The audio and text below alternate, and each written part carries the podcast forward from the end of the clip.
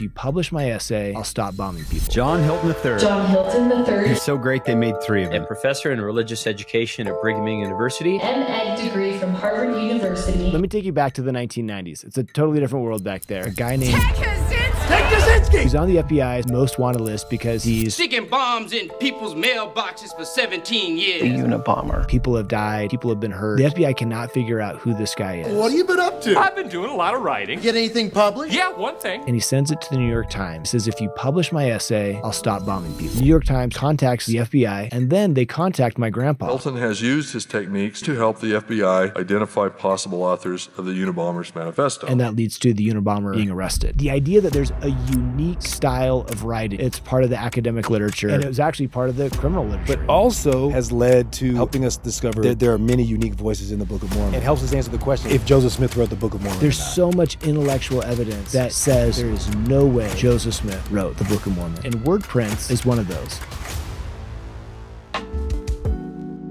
And so I thought it was awesome that my grandpa's research was, you know, fighting crime, but it was even cooler when I discovered what he was doing in terms of the Book of Mormon. So hmm. a question is, did Joseph Smith write the Book of Mormon? If Joseph Smith made up the Book of Mormon, then he's not a true prophet. The church he started is not true, right? There, so much hangs on is the Book of Mormon the word of God? Hmm. Did Joseph Smith make it up? Hmm. So what my grandpa was doing was he took a corpus of Joseph Smith's words and then he took words from Mormon, words attributed to Alma in the Book of Mormon, because there's lots of different speakers in the Book of Mormon. And basically, he statistically proved Joseph Smith, Oliver Cowdery did not write the Book of Mormon. The word prints are totally different. just help help us understand a little bit more of like what exactly is it is the the structure of stylometry and how it works in just layman terms. So, with the type of stylometry that my grandpa was doing, and there are different branches of it, he was looking at small words, the, Mm. of, and, so, words that we use all the time, and we might not distinguish how frequently we're using them, or in what way, or in what order. But there actually is a coherence, that individual word print or fingerprint, and how people use them. And so that's what he, that was kind of the main method that he was using to detect differences in speaker voices. So he's using these different he's using this uh, method to look at in the Book of Mormon. Okay, there's these multiple characters, right? And so Nephi, um, Alma, uh, Mormon, they have a specific way that they place their words. And then how does it look? How, how does it appear on like a if, if I'm looking at it visually, what does it look like? So this, this is kind of funny. Some grandpas take their grandsons fishing. My grandpa never took me fishing, but he showed me awesome charts. Like he's got, he would make like this little 3D models kind of showing in a three dimensional space. Here's kind of the zone of what Nephi is talking. Here's Alma over here. Here's Mormon over here. Here's Joseph Smith. He's way different than all of them. And so that, that that was how he would conceptualize it and kind of show it in a 3D space. So in a 3D space, you can because I'm because I know 'cause I mean we have to get into the detail details of it. They can basically calculate whatever the analysis is that they use, and it distinctly shows the differences. This is specifically the consistencies that you see on this graph of Alma. This is specifically the consistencies of Nephi, and they're they're separate, right? Right. So, and especially separate from Joseph Smith.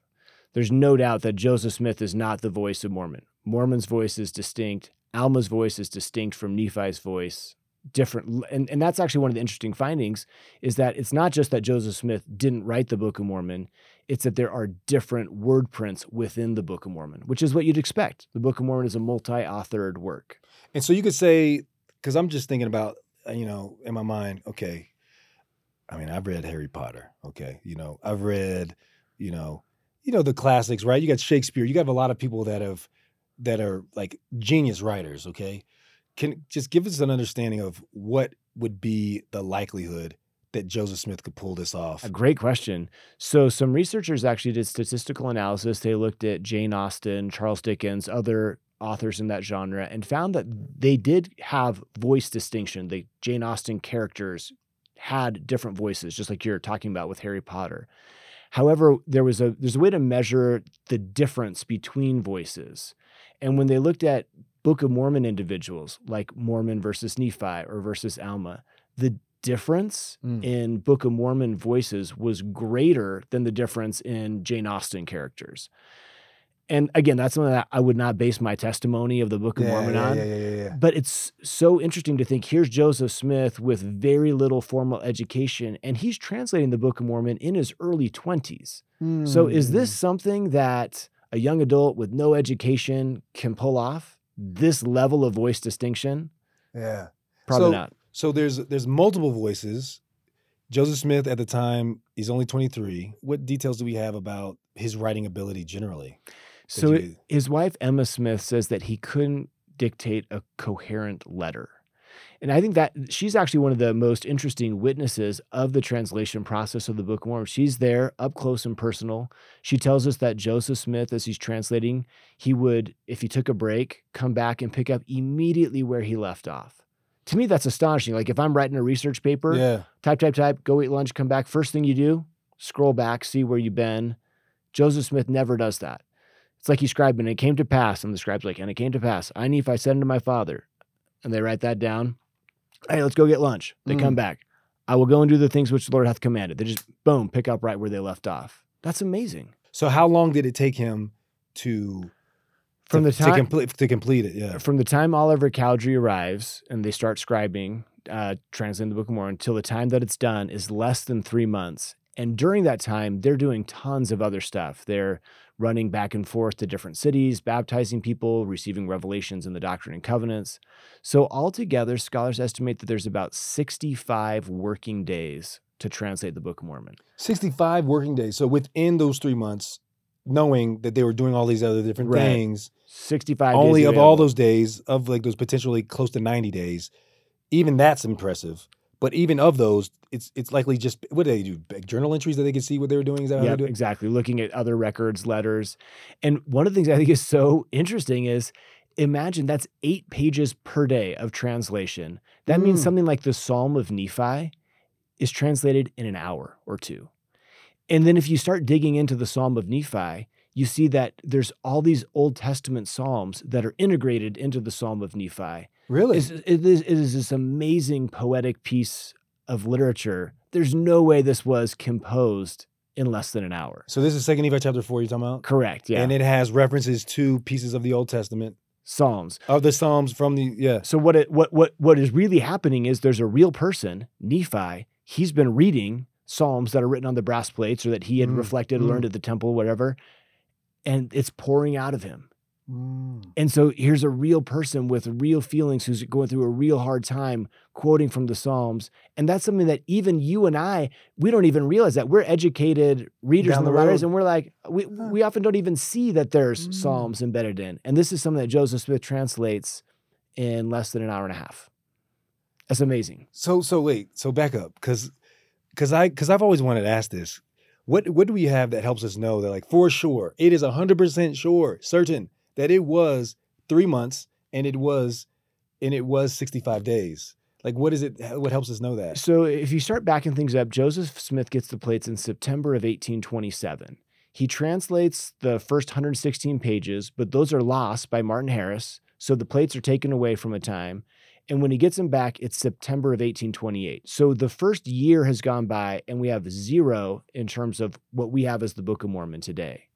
Then, over the next six months, Joseph Smith tries to make some sporadic attempts to translate, but he doesn't have a scribe. Hmm. Oliver Cowdery comes in April of 1829. That's when the translation of the Book of Mormon begins in earnest, and it's done at the end of June. So that's where you get the so we know for sure. Just it's mostly is it is it just journal entries basically. yeah journal entries, letters. So I think I just because a lot of people would say, okay, well, he still could have just been this really genius guy. Like he could have just written this, you know. And I'm not trying to play like you know the devil's advocate or anything. I'm just trying to think like, like because for me, I've read the Book of Mormon and I believe that it's true. I know that it's true. I've had God witness that to me. Um, and there's these different technicalities of it, right? But um, so so let me back up. So we're we're actually getting to the point where we know that there are distinctions in the different authors. An example of that being in Second Nephi chapter four. There's no way in the time span that he did this that he could have like written those those intricacies. You believe that it was a Nephi was a man and he had this, these experiences, and you can see that in this in this uh, research of the distinction in his voice. Great question. Yes, absolutely. And so, if you take um, Nephi as a specific example, so my grandfather, he did statistical research where he was looking at these uh, small words. I'm not a statistician, so I'm not looking at Yeah. things the exact same way, but I looked more at unique words and phrases. Mm. So, consider the phrase, my soul delighteth. Mm-hmm. Sounds like a scriptural phrase. It appears 11 times in the Book of Mormon, and it's only used by Nephi. Hmm. He uses it on multiple different occasions. It's like a signature Nephi phrase. Hmm. So that's what I was looking at is not not so much the statistical details, but more of the nuanced details of what are the topics where a person is just clearly gravitating to that, or in this case of my soul delighteth, just a unique phrase that seems to be a signature for that person. So it seems clear that Nephi is a distinctive character. He has distinctive ways of speaking, just like your great Aunt Sally has her own distinctive voices and phrases that she uses. That's so cool. But Yeah. um, before we leave this topic, one other thing you you were kind of you're kind of saying I don't want to play the devil's advocate, but you know people might be wondering: Is it possible Joseph Smith could somehow be writing writing things down ahead of time, so he's Mm. he's prepped, or he's just a super genius? And Emma Smith tells us he has no notes. There's he is he's got his face into a hat and he's reading the words that appear on the seer stone.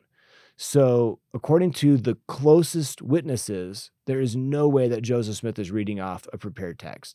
So, is it technically possible that Joseph Smith is a super genius Yeah, and yeah. somehow creates this? It's possible. And that's why I always say, like, don't base your testimony of the Book of Mormon Yeah. word prints. It's that spiritual witness that really matters. But can I take us on a little diversion? Yeah, yeah. So a couple years after this experience I had with my grandpa at BYU, I'm serving as a full-time missionary in Colorado, and we knocked on a door, and the people were like, "Oh, come on in," and we're so excited. But as soon as we went in, they just started throwing the, all this anti-Mormon material at us. They're like, "Did you know that Brigham Young said this?" and all these things, and I'm like, you know, a 20-year-old kid, I've never heard this stuff. And as I walked out, I was kind of like, "Whoa!" Hmm. Like, what what just happened? Like, are are all these things that I was just told by these guys true? And what I think is so helpful is that I had a grandpa who taught me about word prints. Hmm. And we could talk about chiasmus, the translation process of the Book of Mormon, other of these little intellectual details Hmm. that show us that Joseph Smith is not making up the Book of Mormon. So when I was confronted with some new facts that I needed to assimilate and come to understand, it was really helpful to have some intellectual backdrop for the Book Mm. of Mormon. Again, you don't like base your testimony on it, but people are going to hit you with intellectual evidence against the Book of Mormon. So I think it's helpful to know that there's a lot of intellectual evidence for the Book of Mormon and to be familiar with that.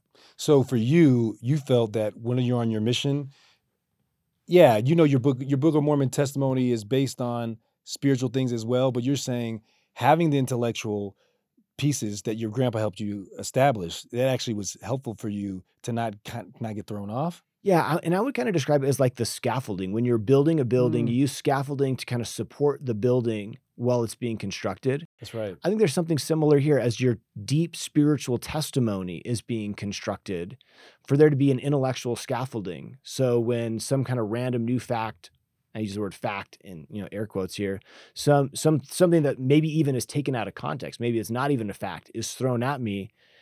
I don't just like, oh, well, forget about everything. No, no, no. I, I've got a holding space Yeah. to be able to think and analyze more independently. Well, let's take a second and look at like what what would you say are some of the assumptions that might be made? Because there are different things that come up. So if the question is, did Joseph Smith write the Book of Mormon? What are some assumptions that that are that's at the top? That's the question at the top. What are some of the assumptions that might be made with some of these accusations, or that might throw somebody off if they don't have the scaffolding? Yeah, so I mean, maybe a person grows up and in their mind, their mental picture of the translation process of the Book Mormon is that there's a sheet between Martin Harris and or Oliver Cowdery and Joseph Smith, and they're translating. And then later on, they find out, oh, Emma said that Joseph is looking into a hat at a seer stone, and I'm like, whoa, that like that's not what I heard. And all of a mm. sudden, that starts to make me feel like, well, maybe everything's not true. Okay. That I, I feel like that kind of thing could throw somebody off. So like the idea of if, if if the expectation, if what I'm assuming that it is, I'm assuming that it was a certain way and that it's always that way, that could throw me off. Is that what you're saying? Yeah. Okay. Because I think it's important to address the assumptions. Because I think that we always see the question at the top, and then it's like, well, what are the assumptions that we might make? One of them being, it's it's this way that I'm always picturing. That's the way that it is. And if it's not that way, then that means that it's wrong. Yeah. Are there any others that you could think of that might be potential? Like Joseph Smith wrote the Book of Mormon, and I find out X, whatever, fill in the blank. What might be the assumption that I'm making? Well, for example, think about the bank failure of Kirtland, Ohio. Some people might think, well, why is Joseph Smith telling people to invest in the Kirtland Safety Society? If he's a prophet, he should have known that it was going to fail. So maybe he's not a prophet, then maybe he didn't translate the Book of Mormon. So I, I think anything that attacks the prophetic power of, or mantle of Joseph Smith is something that could then cause someone to question the authorship of the Book of Mormon. You've you've gone through all of these different studies and research, compiling different people's research and all of these different areas. I don't want to say different areas, but uh, you've been in the thick of it, is what I'm trying to say. What are some of the things that you've noticed in the distinction of these different voices? So back in 2011, I had a good friend named Randall Wright, and he invited myself and a couple of other professors, Shon Hopkin and Jennifer Brinkerhoff, to work with him to split apart the text of the Book of Mormon by the person who is speaking. And if you're ever looking for a fun exercise to do in your scripture study, this is great. You know, to, to, to like walk through the text and figure out like, okay, when's Nephi talking? And then Nephi will say, Thus saith the Lord. Yeah. So then like now we got the voice of the Lord. When does it go back to Nephi, to Jacob? Mhm. So we took the entire Book of Mormon and we split it apart by the person who was speaking. And then with the help of some people with a software program called WordCruncher, we put it all into a database. Okay. And by the way, this database, WordCruncher, you can download it for free at wordcruncher.com. And this Voices in the Book of Mormon database is a part of it. You can just download it for free. And what it allows you to do is pick any word, repent, and all of a sudden you can find out who says the word repent in the Book of Mormon and see if there's unique patterns around them. So we were able to use this database then to try to start to figure out who has unique voices. And sometimes it's in really small words. Hmm. Like Alma, he'll use the word now and yea statistically more than any other major speaker. And you can kind of hear it once you're like Hmm, once once you're yeah. looking for it, you see like there's an urgency in Alma's speeches. You know, now I want you to do this. Yea, behold! You know, th- like, Let's you do gotta- this. Let's do this. Like that's kind of an Alma He's an intense guy. You can you can feel Yeah. that. Sometimes they're more theological in nature. You'll see, for example, Jacob uses words like death, Mm. hell, way more than any other speaker. Mm. And so while there's a really tender side to Jacob, he also uses the word anxiety Hmm. more than any other speaker. There's also sort of a a side that says there is really a God, there really is a devil, he really has angels, and you're going to be one of them if you don't follow God's path. Uh, It's a distinctive way that Jacob speaks. You know what? You just gave me this thought. This is so random. Like, uh, you know, angels speak by the power of the Holy Ghost before they speak the words of Christ. I'm wondering if when Joseph Smith is translating, I'm wondering if like, uh, if they were represent, like you know, if they were in the re- translation process talking, you know what I mean? Hmm. And that that's so random. I, that's so speculatory. I'm not trying to speculate, but what if that? Because because it makes me think of the question of if Joseph Smith did this. We're talking about translating from words, right? Like you have your distinct voice within the thing that you wrote, but in this case, Joseph Smith is translating something that somebody else wrote, right? One of the interesting things that You know? scholars have found is that word prints are detectable even through translation. Really? So if you take like a author who wrote in Spanish and a separate author who wrote in Spanish and their works are translated into English and we do the word print analysis on the English, we should be able to see a difference between those texts. This is still kind of an early state like this is a like a newer phase of research, but the early research seems to indicate that stylometry is visible through translation. wow. That's so. So Mormon's distinct voice, Nephi's distinct voice, Alma's distinct voice can come through in English translation. That's really interesting. Yeah. And it would make sense because it's almost like the consistency and the aggregate of how it's being translated. You would probably see the same patterns. Yeah. Interesting. Let me share with you one of my favorite distinctions, and this is one I can't take credit for. My son discovered it when he was 11 years old. So, about this time, President Nelson gave an invitation to go through the Book of Mormon and look for every reference to Christ.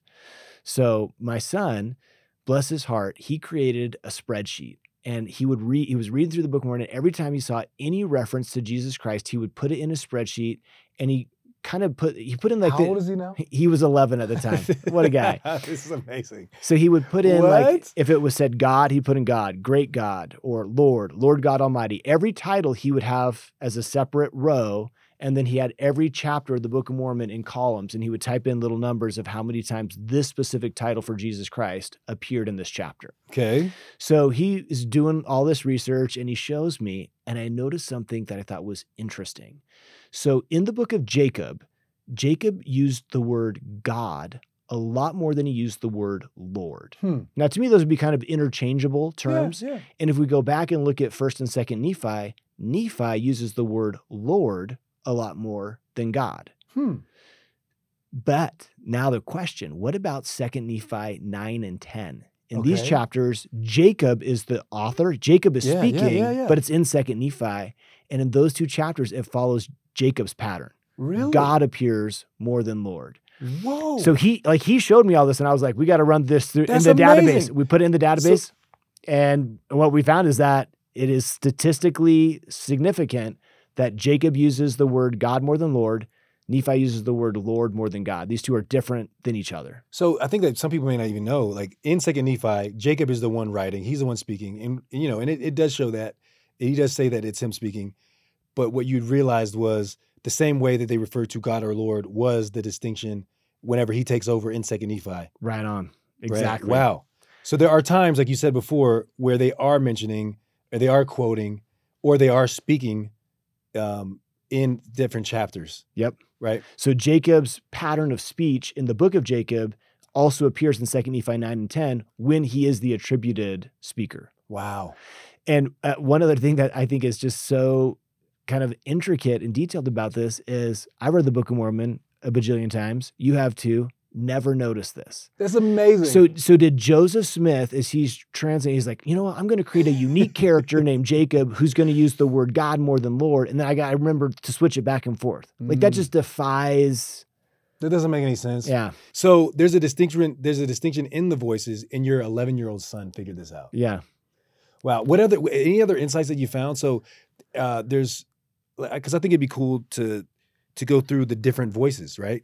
Like you're kind of giving some differences between the two, or between all of them. Um, what are some of the things that you found? Like who speaks the most? You know what I mean? Yeah. So the Like, top what are the things like that? Here's the top five speakers. So Mormon, who's the main narrator, uh, once we get to words of Mormon forward, he's got the most words. He accounts for about one third of all the words in the Book of Mormon. so roughly, okay. Then Nephi comes in at number two. He accounts for about 10% of the words in the Book of Mormon. Third is a surprise. It's Alma. Alma. So even though Alma is not the primary author of any of the books, Mormon, who writes the book of Alma, quotes Alma extensively. So Mm. Alma accounts for a little over 7% of the Book of Mormon. And Moroni, the son of Mormon, is just behind Alma. And then the fifth is Jesus Christ himself. Wow. And I think that's a powerful voice to Yeah. explore in the Book of Mormon. So the top five is first is uh, Mormon. is Mormon because he's the one he's abridging it. He's the one.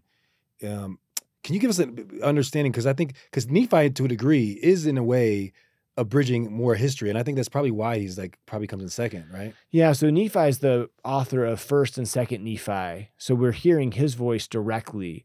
Once we get It's to Mormon. Once yeah, once you get to Mosiah through Mormon, Mormon is the narrator. So even though we might think, oh, the book of Helaman is written by Helaman, that's not correct.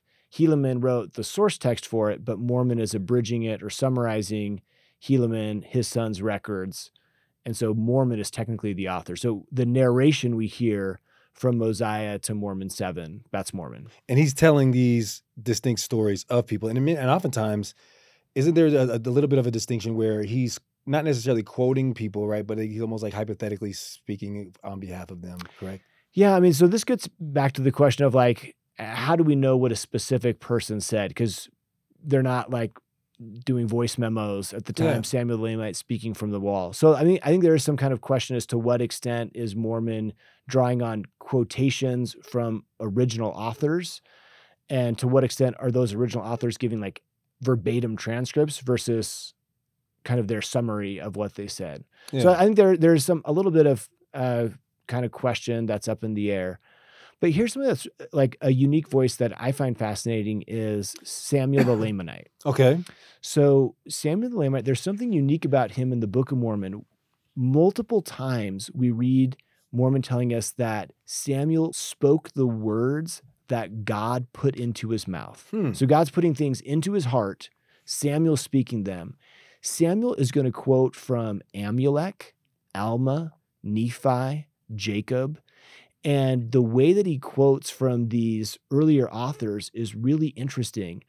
He, he takes prophecies about stuff that's going to happen in the future, and then he says, Now is the time it's happening. Wow. So Alma had or Amulek had said something like, "If you cast the righteous out from among you, then is the day you'll be destroyed." And Samuel says, "You have cast out the righteous from among you; you will be destroyed." He takes prophecies that have been made in the past and shifts them forward in the future. And that's a consistent thing that he does. Or he'll take words that were spoken about the Nephites and show how they're now true about the Lamanites, that the Nephites were the righteous ones. Now the Lamanites are the righteous ones. Mm. And so, as you think about this phrase that Mormon uses, that the Lord is putting words into Samuel's heart, it makes me think that here's Samuel, he had been studying the words of earlier prophets. Mm. And then now, as he's teaching, God's putting into his heart these words in the very moment. He's treasured up the word, and now in the very moment, God is helping Samuel give the message that he needs. That's one of the values I think of doing this study of individual voices in the Book of Mormon is it forces us to kind of slow down because Yeah. we're used to just like we just got to get through my chapter. You know, we're just Yeah, reading yeah. the text and we already know what's going to happen. So this forces us to slow down and think about Samuel Lamanites, a real person. Or here's another example: Alma the Younger is counseling his son Corianton. Mm. Corianton on his mission had done some things that weren't right. Now imagine that you're counseling with your son. Your son is thinking about leaving the covenant path, and he says, Dad, I'll listen to you one last time. This is your Mm. last shot to talk to your son to try to help him out. What are you going to say? What, what words will you turn to to help your son? Now think about Alma the younger. His dad, Alma the elder, had been converted from the words of Abinadi. As dad was going astray when he was one of King Noah's priests. Abinadi brought dad back. So now I Alma's thinking, my son's going astray. Let's turn to Abinadi. Hmm. So when you start, when you're attuned to the individual voices of Abinadi and Alma, what you see is that when Alma talks to Corianton, there's about a dozen times where he will quote from Abinadi. He never says, "Thus says Abinadi," but if you look at the f- word phrases side by side, it's know. obvious he's quoting Abinadi. And here's what's cool: Corianton has three major concerns, and the quotes from Abinadi all address those concerns. Wow. It's like what Alma's doing is he's saying, I hope the words that help my father will help my son. He's carefully crafting his message Ooh. To This bless. Corianton. Yeah. And so I like that's a this, nugget yeah. that you don't see if you're not attuned to the individual voices. So uh there's these very intricate experiences that people are naturally going to that aren't just we're not, you know, checking the box. I'm reading today, but no, Alma had this real experience with his real son, and he's gonna use his his uh his his dad's experience to help help him come back. Yeah. Yeah. So he- Alma, one of the people that we might not think of as a major speaker in the Book of Mormon, let me just give you a few of his kind of signature things that he talks about. The plan. Okay. So the plan, as in the plan of redemption or the plan of salvation, this plan is mentioned 30 times in the Book of Mormon, and more than half come from Alma. Wait, so it's mentioned 30 times and he mentions them 15. Yeah, 18. 18. Mm, better fact check that. Yeah, but- we can fact check that. But I'm saying he re- he really cares about this. Yeah, more than half the times. Or another word that's distinctive to Alma is the word soul. Mm. So in almost every address Alma gives, he uses the word soul. And when he talks about resurrection, he says the soul and body will be reunited again. Now we would think like, oh, it's, it should be the spirit, but that this is how Alma's talking. When Jacob talks about the resurrection, he talks about the spirit and body being united again. So yeah, it's like this subtle detail that Jacob talks about, and Jacob is the second most frequent user of the word soul, Hmm. but he doesn't use it how Alma does. He doesn't say the soul and body will come together for resurrection. That's more of what Alma does. So what's the distinct? What do you think? I mean, obviously we don't want to speculate, but like, because people could say, well, I thought the spirit, the soul, is the body and the spirit, right? And Why Alma just, he? yeah. What do you think? I just think Alma Alma doesn't have Doctrine and Covenants 88 in his mind. He's not thinking about that distinction. I think it's just a unique way that he speaks. Another example is questions. So you know that Alma 5 is full of questions. Even if you took out Alma 5, mm-hmm. Alma still asks more questions than any other speaker in the Book of Mormon. Really? This is again one of his signatures. About 20% of all the there's 543 questions in the Book of Mormon, and almost 20% of them come from Alma wow. who only accounts for 7% of the text. So this is just like his propensity is to teach by Hmm. asking questions. Maybe he was kind of more of a teacher.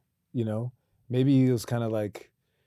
It would be interesting to consider like the personalities. You know, if you were to do like a personality like breakdown of uh, of the different. um because I know that people have done that, and I know, like you know, like the Myers Briggs test, like you know, like scientifically, you can look at the consistencies that it breaks down into like the intuitive versus uh, extroverted versus introverted, you know, whatever. Anyway, It would be interesting to see. but like even just, the, but even like in the consistencies of the words they say, if it compares to that. But so Alma says the word, he asks a lot of questions. Asks a lot of questions.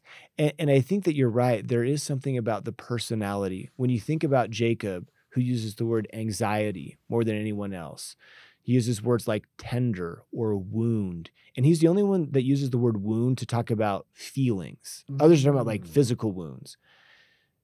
That makes us start to think about Jacob. What, what is it like if you're born in the wilderness and when you're four years old or five years old, you're on a ship and you see your older brother tied up by your other older brothers. And your mom and dad are like, hey guys, stop. And namely, they're like, shut up, mom and dad. And like, that's your mom and dad. And you're five years old. Like, Mm.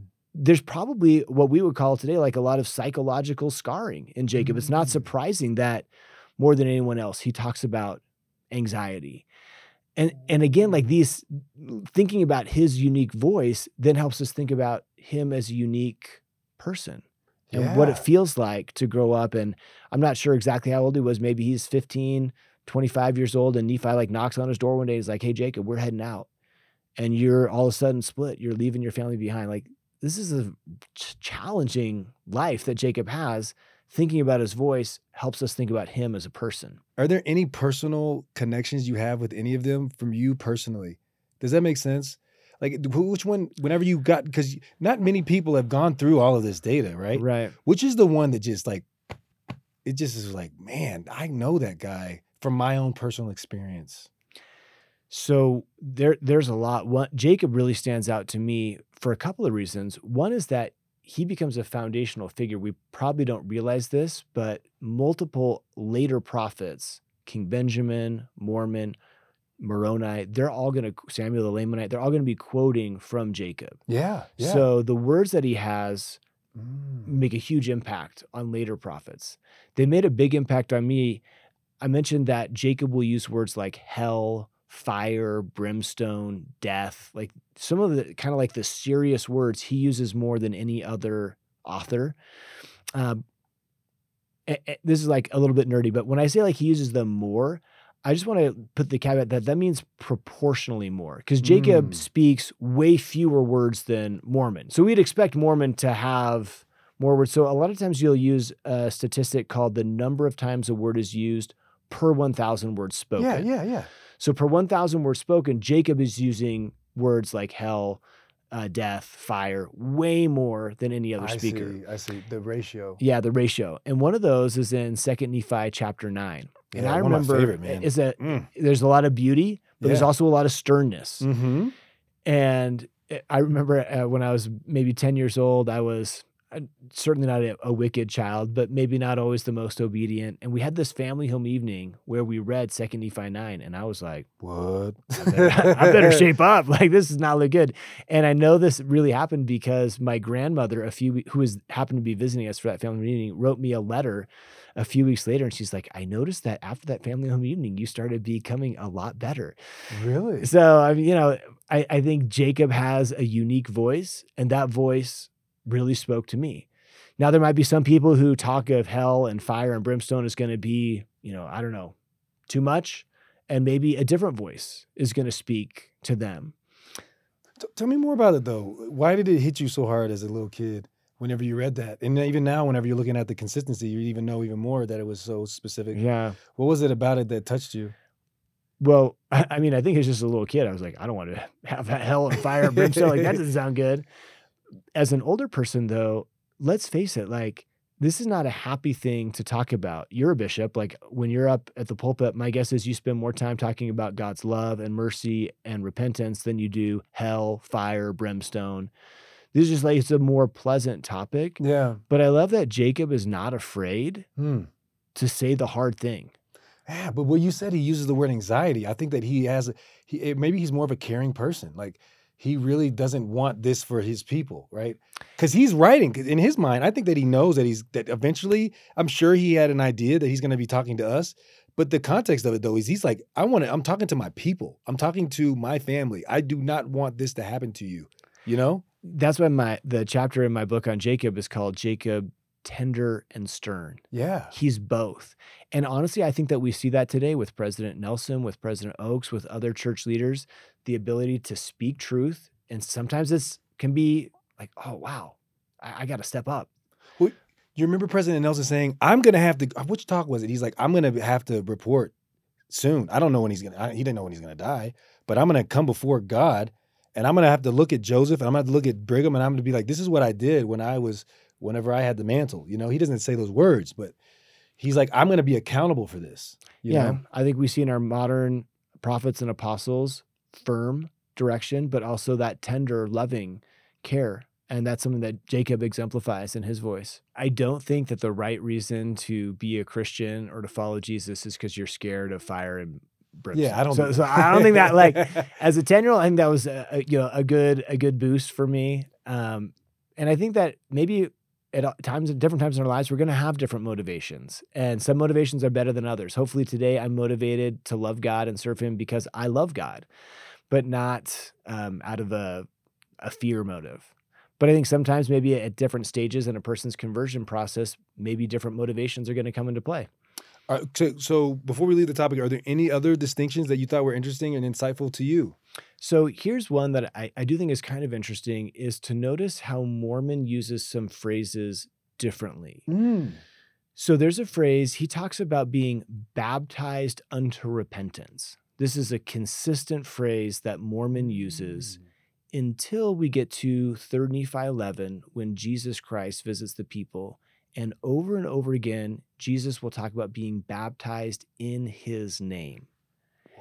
From that time on, from 3 Nephi 26 on, Mormon does not use the phrase baptized unto repentance anymore. He uses the phrase baptized in the name of Jesus. Interesting. And so I kind of feel like either either Mormon is learning as he's abridging, and so he's like, "This is you know the way I talk," and now all of a sudden he's like, "Oh, Jesus talks this way," and he switches. Or maybe he's being true to the source records. What he's reading about is earlier narrators had used the phrase baptized unto repentance. So he kind of follows suit. Mm-hmm. But then once Jesus comes, there's a shift in how people talk about baptism. And so to see that, it's like, it's mm. just this clear demarcation. More Where is it at? Third 30 Nephi, Nephi- yeah, with the it's in third Nephi 11 is when Jesus himself is emphasizing being baptized in his name. And then after that, third Nephi 26 and forward, as Mormon is narrating, he never uses that phrase baptized into repentance. He shifts and uses baptized in the name of Jesus. Well, isn't that what Jesus said? He's like, you you baptize in my name. So he's Right. like, okay, that's what he said. You're right. right. I wonder if that's what it is. He's just Yeah. like, oh, we'll do that now. You know? Exactly. Okay, Joseph Smith didn't write the Book of Mormon. There were these individual people who really existed who have their own unique voice that wrote the Book of Mormon. What have you found in your own perspective, and even from what you see that you know is true, right? Of of insights that you have about God's voice in in His Son Jesus Christ, as you've done this research. One of the things that was super interesting was to look at the voice of Jesus Christ when he's textually identified as Jesus Christ, which is in 3 Nephi 11, Christ is personally there preaching to them. But there are several other times in Second Nephi, in First Nephi, in Mosiah, where it's really clear from the text that Jesus Christ himself is speaking and he identifies himself as such. So we gathered all of those references together to be able to see the unique voice of Jesus Christ in the Book of Mormon. And there are some things that are sort of like small little details, like the word verily. Verily, verily, I say unto you. You would think that that's just like a Mm. common scriptural phrase. Nephi says it, everyone says it, but that's not true. Only Jesus says it. With one or two small exceptions, the word verily is just associated with Jesus Christ. Give us the context of that word. Give us the meaning. I mean, we know. So it's kind of like truly, truthfully, I tell you. Uh, I'm telling you the truth might be another way of saying it, but it's it's one of those kind of distinctive signature phrases. It's unique to Jesus in the Bible, Mm. and it's unique to Jesus in the Book of Mormon. What does it tell us? To me, it just kind of shows that this is a distinctive way. It, it's to me, it's telling me that Jesus Christ is a real person who has a real way of speaking. Now, Mm. much more like that's like a nitpicky example. Much more significant to me, we're seeing how more than any other person in the Book of Mormon, Jesus Christ uses the words baptize, name, and father. Wow. And I think there's a lot of like power in each one of those. So let, us take, for example, the word baptize. Mm. Whether you're looking at the words of Jesus Christ within Third Nephi or outside of Third Nephi, he uses the word baptize way more than any other speaker. When it comes to invitations to be baptized, he directly invites people to be baptized way more than any other speaker. Wow. And I don't know about you, but in the past, like if my bishop called me and said, We'd like you to speak in church on one of the first principles and ordinances of the gospel, baptism probably would have been my last choice. Like faith, I love, repentance, Holy Ghost, and everything. Like those are all great, but like baptism, I, I would be like, eh, like I don't know what to say about baptism. But now that I see Jesus Christ Himself heavily emphasizes it, it made me realize, wow, I need to think more about my own baptism and I need to be more bold in inviting others to come unto Christ and be baptized. What's interesting though is that the ratio with which Jesus uses the word baptize is the same before he comes Mm. as while he Mm. comes. Mm. So whether he's there in person or whether he's speaking back in 2nd Nephi 31, Jesus is emphasizing the importance of being baptized with the same amount of frequency. Why do you think that is? I just think it signals to us how important baptism is. And maybe for some people, maybe I grow up in the church, I get baptized when I'm eight. It just kind of feels like almost a rite of passage. It's a reminder this is not a rite of passage. This is a sacred covenant. And I'm, I'm not trying to like suggest mm. how missionaries should proselytize or anything like that. But, you know, sometimes I've heard missionaries say, like, oh, well, I don't want to like rush people to be baptized. And obviously, you don't want to rush anyone to be baptized. But we also don't want to minimize the importance or the urgency of baptism, Mm. of making this covenant. And you can feel that urgency in the voice of Jesus Christ. Another thing that's really powerful is we talk about being baptized in the name of Jesus Christ. More than any other speaker, Jesus connects his name with being baptized. Wow. So it's personal to him.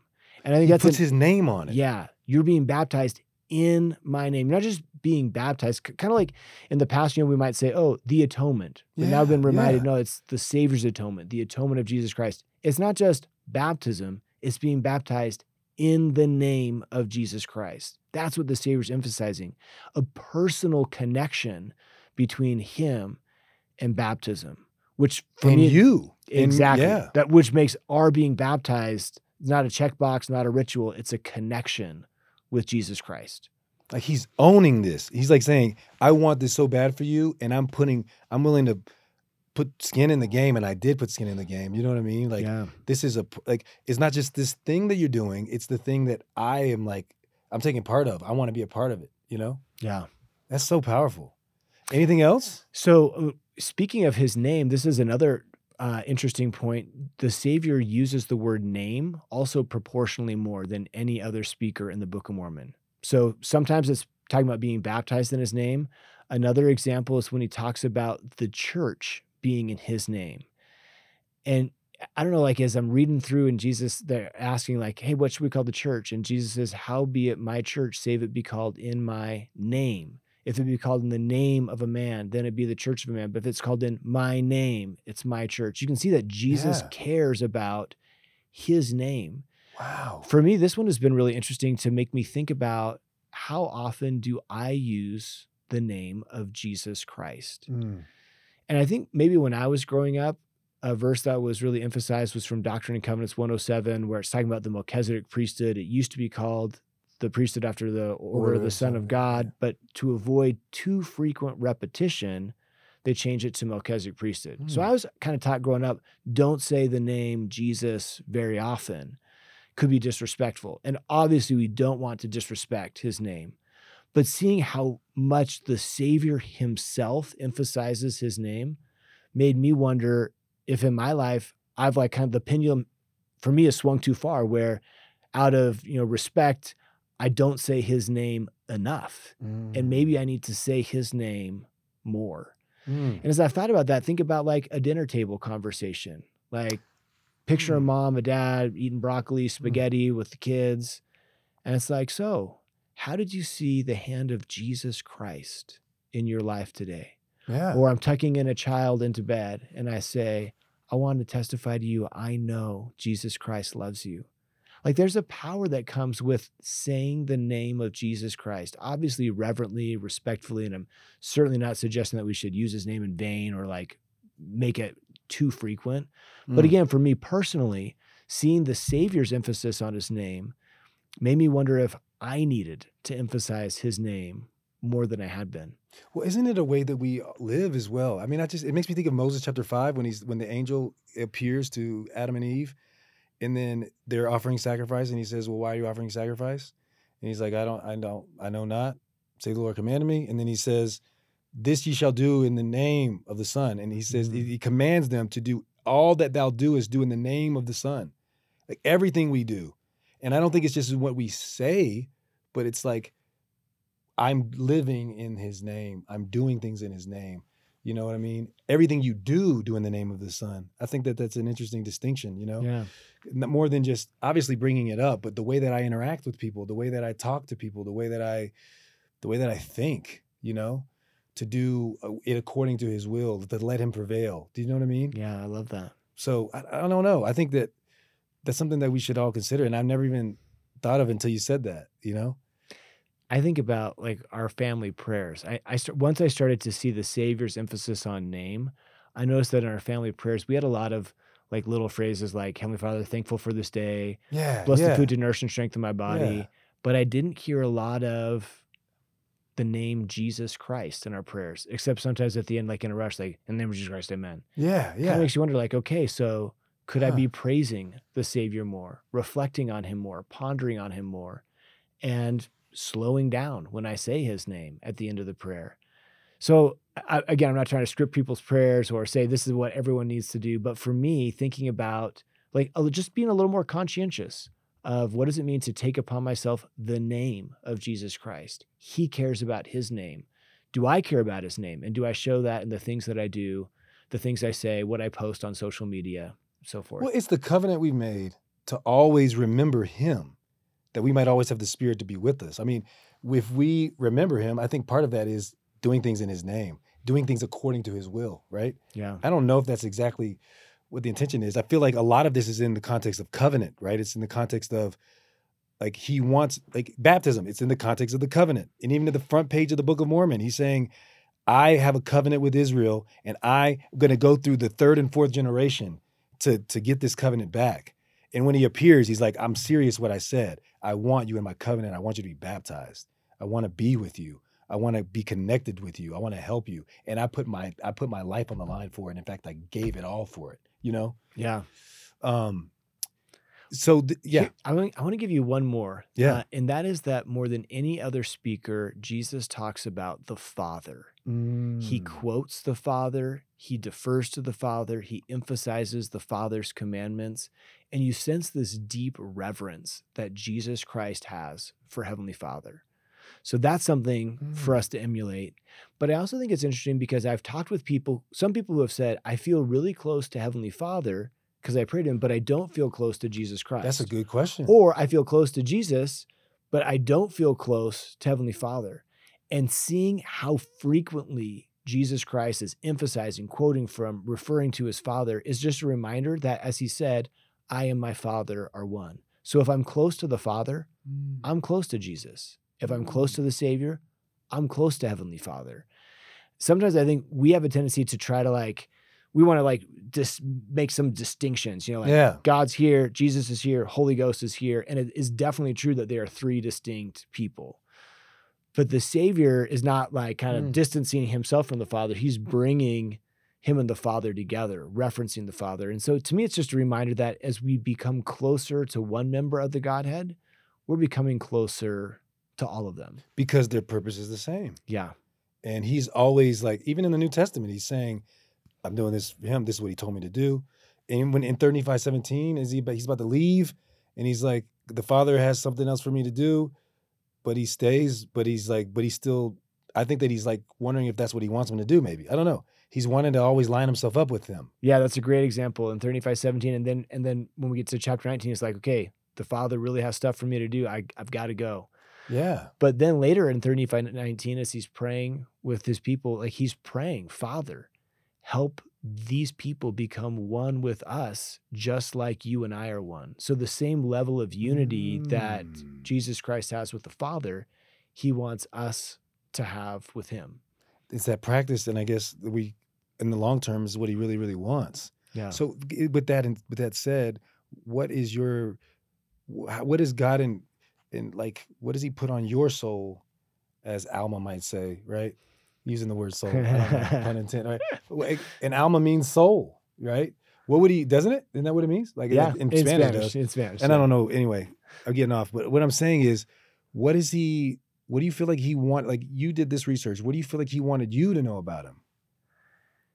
I think that one of the thing, I mean, there's this research has brought me closer to Heavenly Father and Jesus Christ in so many ways. One of the ways is to, for me personally, is to emphasize more learning all I can about Jesus Christ. Part of that is studying the words of Jesus Christ. Part of it is noticing how different Book of Mormon authors have distinctive ways of speaking of Jesus Christ, of testifying of him, Hmm. emphasizing different parts of his gospel or different names for the Savior.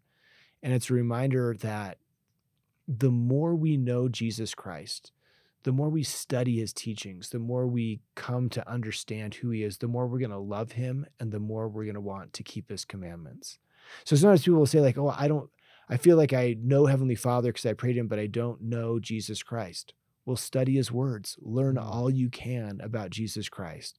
The more you know about a person, the more you care about them and love them. And the same is true for studying Jesus Christ. So for me, one of my big takeaways from writing this book has been to focus on the voice of Jesus Christ and how other prophets testify of him. take me back to the if we're going the harmony route, right? You have these distinct voices. What do you notice as the harmony of all of the voices? Because we know we, we hear people we believe that the prophets are speaking on behalf of the Lord. I'm like, you know, especially in the context of the covenant, right? What did you notice any consistencies? I don't want it to be a loaded question. Do you notice any consistencies that harmonize their voices? So, w- one of the ways that I think you see a harmony of voices is in how later prophets will take their own voice and combine it with the voice of a previous prophet. One of the people who does this more than anyone else is Moroni. Hmm. So, Moroni, the last author of the Book of Mormon, is going to be quoting Jacob, or he'll quote from Nephi, or he'll quote from even his own father, Mormon. Grant Hardy, in his book, Understanding the Book of Mormon, brings out one of the most beautiful examples of voices speaking in harmony. And if you look at just like the last 10 or so verses in the Book of Mormon, in these 10 verses, Moroni will quote, these are his last words. He'll quote from the last words of Nephi, Lehi, Enos, Amaleki, Hmm. Mormon. In other words, it's sort of like the analogy Grant Hardy uses is a Mm. curtain call where everyone comes out for one last bow. In his Mm. last words, Moroni is bringing out earlier Book of Mormon authors for one last bow by quoting their last words. It's this beautiful harmony of voices and the kind of thing that no one had discovered in the first 180 years after the Book of Mormon had been published. There's He's no- quoting them. There's no way that Joseph Smith was making that up. No way. There's no way. And if you look at you're talking chapter 10, Yeah. and he's and he's come unto Christ and be perfected in him. Who's he quoting?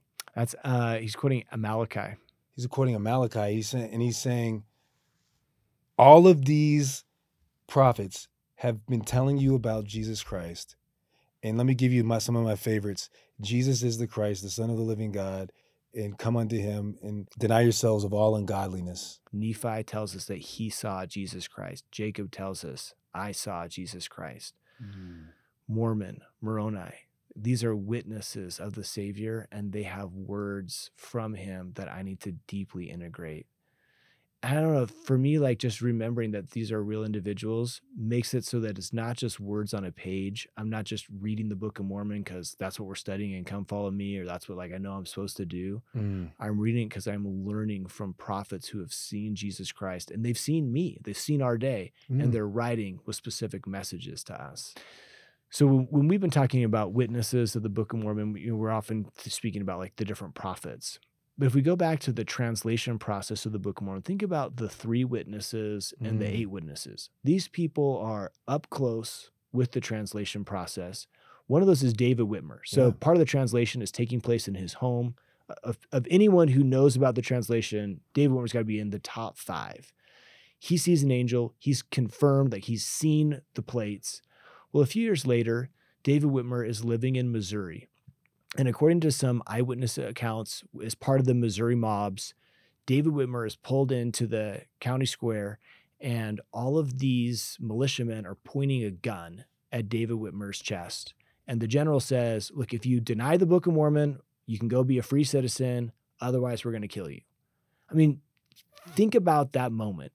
If you've been making up this whole thing, it is like a little practical joke, you know, now's the perfect time to reveal it. Okay, okay, okay. I was kidding. Yeah.